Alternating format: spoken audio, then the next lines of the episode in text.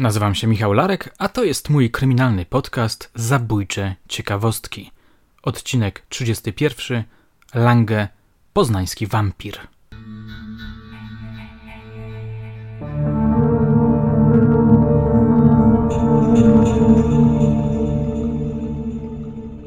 Ostatnio wypuściłem zabójczą ciekawostkę poświęconą makabrycznej zbrodni popełnionej przez siostry Papin. Jak pamiętacie, był to zaledwie szkic większego odcinka, który za jakiś czas planuję nagrać. Mordercza furia, która opanowała te dwie pokojówki, każąc im przez dwie godziny bezlitośnie torturować swoje chlebodawczynie, tak mnie zaintrygowała, że nie bacząc na inne obowiązki, zagłębiłem się w prasie z 1933 roku, poszukując wzmianek o ich procesie. Póki co nie znalazłem jeszcze niczego konkretnego, ale niejako przy okazji natrafiłem na inne, ciekawe materiały, także o zabójczyniach. Widziałem na przykład nagłówki dotyczące procesu Gorgonowej. Z całą pewnością kojarzycie tę sprawę, do której niedawno wrócił Cezary Łazarewicz, autor świetnych książek z zakresu True Crime. Jeden z nagłówków utkwił mi mocno w pamięci. Gorgonowa zabiła. Natrafiłem również na sprawę Violette Nozier, słynnej zabójczyni swojego ojca. Nie będę zdradzał teraz wszystkich znalezisk, trzeba odpowiednio przecież stopniować wiedzę, zatrzymam się natomiast przy jednej sprawie. Sprawie poznańskiego wampira. Teraz, kiedy mówię do Was, wpatruję się w zdjęcie podpisane Zagadka wampira poznańskiego. Znalazłem je w ilustrowanym kurierze codziennym z dnia 1 września 1934 roku. Przedstawia ona wysokiego mężczyznę w garniturze i kapeluszu, pozującego do obiektywu z dwiema kobietami. Ciekawi? To posłuchajcie. Oto krótki artykulik zamieszczony pod tym zdjęciem. Zagadka poznańskiego wampira Langego nie przestaje interesować opinii publicznej. Powyżej reprodukujemy zdjęcie z Zakopanego, przedstawiające Langego w towarzystwie żony Marii z domu gromadzińskiej, z którą się pobrał w jesieni 1931 roku, a ślub odbył się w kościele świętego Zygmunta w Częstochowie. Po ślubie Langowie wyjechali do Zakopanego, gdzie spędzili dłuższy czas. W lipcu 1932 roku Gromadzińska zaginęła. Została ona według wszelkiego prawdopodobieństwa przez swego męża zamordowana.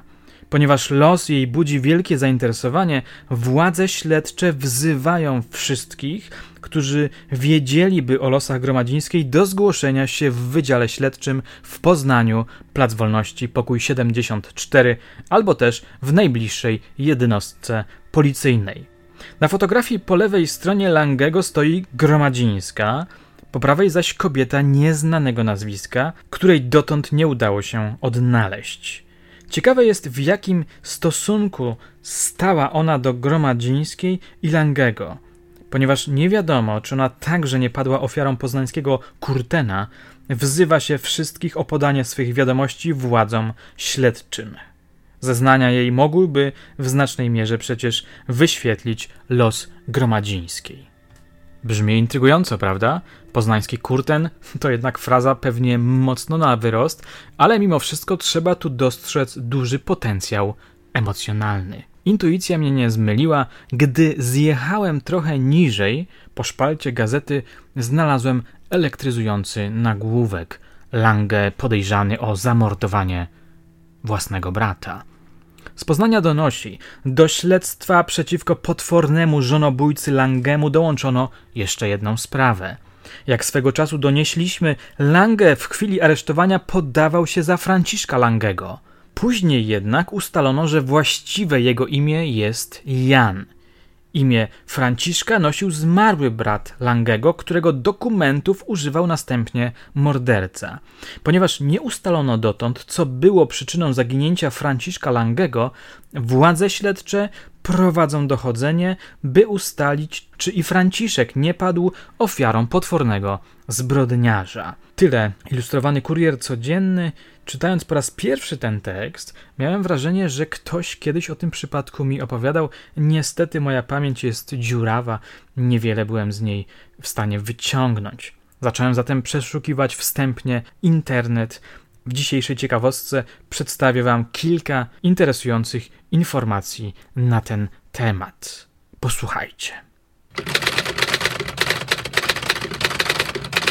W Dzienniku Ostrowskim z dnia 14 sierpnia 1934 roku znalazłem artykuł zatytułowany Druga ofiara Langego. Wynika z niego, że ów morderca mieszkał na Łazarzu, na ulicy Małeckiego, czyli nieopodal Parku Wilsona. Mamy więc bardzo interesujący szczegół, możemy się lepiej zahaczyć wyobraźnią o tamtą sprawę. Autor artykułu nazywa tutaj Langego poznańskim Landru. Pamiętacie tamtego zabójcę? Mówiłem o nim w odcinku zatytułowanym Zabójczy kochankowie. Kilka lat temu utrzymywał Lange bliższe stosunki z pewną kobietą. Z pewnych względów nie podajemy jej nazwiska, nie chcąc narazić rodziny zmarłej na ewentualne przykrości. Po niedługim czasie, gdy kobieta ta poczuła, że zostanie matką, poczęły się między kochankami psuć dotychczasowe stosunki. Dochodziło nawet do ostrych kłótni. Pewnego dnia nastąpił jej niespodziewany zgon. Śmierć ta wszystkich zaskoczyła, nawet policję.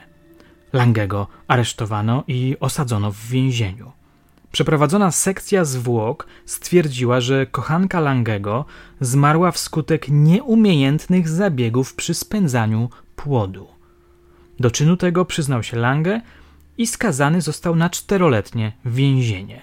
Obecnie na sprawę tę władze patrzą z innego punktu widzenia i przekonane są, że Lange poprzednio otruł swoją ofiarę, a dopiero po śmierci przeprowadził niedozwolony zabieg. To zdanie Lange poprzednio otruł swoją ofiarę zostało wytłuszczone. Jest to bardzo wielki napis. W ten sposób upozorował Lange po prostu nieszczęśliwy i nieudany wypadek, ratując się w naprawdę sprytny sposób od stryczka. Stosunkowo niski wymiar kary zawdzięczał wówczas faktowi, że nie był jeszcze sądownie karany. Obecnie przypuszczalnie nastąpi ekshumacja i powtórna sekcja zwłok. Ciekawy i sensacyjny był wynik badań najbliższych z rodziny mordercy. Jak już pisaliśmy, aresztowane zostały żona oraz córka Langego. Przesłuchana córka zaprzeczyła, jakoby wiedziała cokolwiek o sprawkach ojca. Ze słów jej wynikało, że utrzymywała ona bardzo luźny kontakt z ojcem, którego po prostu nienawidziła, ponieważ zamierzał ją przed niedawnym czasem zgwałcić. Co mówi żona o mężu mordercy? Przesłuchana następnie żona Langego wydała swemu mężowi najgorsze świadectwo. Przychodził on do domu bardzo rzadko i stale przebywał w niewiadomych miejscowościach. A gdy przybył, był stale pijany i awanturował się, a nawet były wypadki, że katował swoją żonę. Na utrzymanie domu pieniędzy nie dawał, a gdy żona dopominała się o pieniądze, w ten czas wpadał w furię. Pożycie małżeńskie Langów od pierwszej chwili ślubu było nieszczęśliwe. Despotyczny morderca wymagał od żony, by zarabiała na jego utrzymanie, sam zaś całymi dniami bawił się w towarzystwie kobiet lekkich obyczajów. Zapytana o zbrodnię łazarską, Langowa wypierała się jakiegokolwiek współudziału. Nie wiedziała rzekomo również o bigami męża. Zeznania te nie były jednak jasne i wynikało z nich, że Langowa wprowadza władzę w błąd. Dlatego też przetransportowano ją z aresztu śledczego do więzienia przy ulicy Młyńskiej. Córkę jej natomiast zwolniono z tymczasowego aresztu. Kolejna część tego artykułu zawiera nie lada gratkę – a mianowicie zawiera rozmowę z mężczyzną, który miał się przyczynić do ujęcia Langego. Posłuchajcie. Chwila rozmowy ze sprawcą ujęcia mordercy. W dniu wczorajszym jeden z naszych współpracowników rozmawiał z zawiadowcą stacji w Falkowie. Ten zawiadowca, jak już pisaliśmy, przyczynił się najbardziej do ujawnienia sprawców. Posłuchajmy, co on sam mówi. W piątek wieczorem gdy przybył pociąg osobowy do Falkowa, przechadzałem się po peronie. Z pociągu wysiadło kilku pasażerów, wśród których znajdował się pewien starszy, wysoki pan oraz młodszy, niższego wzrostu. Odebrali oni z wagonu bagażowego dwie walizki, jedną zdaje się cięższą, pozostawili w przechowalni, a drugą zabrali ze sobą. Powiem szczerze, że podpadł mi ich wygląd zewnętrzny. Śledziłem ich i widziałem, że szli w kierunku pola pana Kubickiego. Niedaleko dworca minęła ich żona jednego z kolejarzy i ona zdziwiona była przybyciem tych osobników. Przypatrzyła im się bliżej, a ciekawość swą posunęła nawet tak dalece, że podeszła do tych osobników zupełnie blisko, przyglądając się im z ciekawością. Wracając później przez przechowalnię, zauważyłem leżącą tam walizkę. Zwróciłem uwagę na znajdującą się na wierzchu wizytówkę. Przeczytałem. Napis brzmiał Franciszek Lange. Do sprawy tej nie przywiązywałem później już żadnego znaczenia. Przypuszczałem bowiem, że ci osobnicy przybyli w odwiedziny do swoich znajomych. Po godzinie wrócił starszy osobnik i zabrał pozostałą walizkę, odchodząc znów w kierunku pola pana Kubickiego. Po przeszło godzinie zaalarmowany zostałem wiadomością o pożarze, który powstał na polu pana Kubickiego. W odległości przeszło kilometra widziałem ogień na polu, a tuż obok ognia dwóch mężczyzn. Widziałem dokładnie, że dorzucali do ognia coraz to więcej zboża. W pierwszej chwili chciałem pobiec na miejsce pożaru. Gdy jednak uprzytomniłem sobie, że mam większą ilość gotówki w kasie, zaniechałem tego. Spodziewałem się bowiem, że jest to jakaś zasadzka i zamierzają okraść kasę kolejową. Dla pewności więc zatelefonowałem do pobliskich posterunków policyjnych, donosząc o powstałym pożarze i podejrzanej roli dwóch osobników przybyłych z Poznania. Ogień wywołał w Falkowie zrozumiały alarm. Niebawem znaleźli się na miejscu pożaru mieszkańcy, którzy ugasili ogień. Wówczas to odkryli straszną prawdę. A gdy się o niej dowiedziałem, przekonany byłem, że mordercami są ci podejrzani osobnicy. Po chwili stwierdziłem, że udali się w stronę Pierzysk. Połączyłem się natychmiast z kolegą zawiadowcą stacji w Pierzyskach, polecając mu równocześnie aresztować tych osobników, gdyby przybyli na dworzec. O godzinie 12 w nocy otrzymałem wiadomość z Pierzysk, że osobnicy ci wykupili bilet do Gniezna. Poleciłem więc koledze, by wsiadł razem z drugim kolejarzem do przedziału. Równocześnie zawiadomiłem policję w Gnieźnie, że niejaki Franciszek Lange zamordował jakąś kobietę i znajduje się w drodze do Gniezna. Langom towarzyszyli koledzy moi do Gniezna. Gdy pociąg zajechał na dworzec, przystąpiła policja do morderców. Na zapytanie, który z nich jest Franciszkiem Langem, morderca zdrętwiał. Nie przypuszczał bowiem, że policja go natychmiast przytrzyma oraz że zna już jego nazwisko. Obu aresztowanych zakuto w kajdany i odtransportowano do aresztu policyjnego. Jak więc widzimy, dzięki przytomności pana zawiadowcy wpadł bestialski morderca natychmiast w ręce policji. Jak się dowiadujemy, w ostatniej chwili odbyć ma się w dniu dzisiejszym wizja lokalna, w której weźmie udział również morderca. Wizja ta odbędzie się przypuszczalnie w godzinach popołudniowych. Dalsze szczegóły zbrodni, wyników śledztwa i mającej się odbyć wizji podamy w następnym numerze. Koronkowa robota, prawda?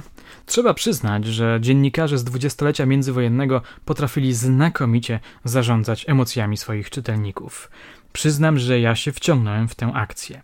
No cóż, tutaj urywam tę opowieść, mając nadzieję, że jesteście zaintrygowani tak mocno jak i ja. Będę szukał dalszych materiałów. Gdy poskładam całą historię do przysłowiowej kupy, wtedy nagram dłuższy podcast poświęcony wampirowi z Poznania. Bądźcie czujni, śledźcie mnie z uwagą, a ja tymczasem żegnam się z wami bardzo serdecznie. Do usłyszenia już niebawem.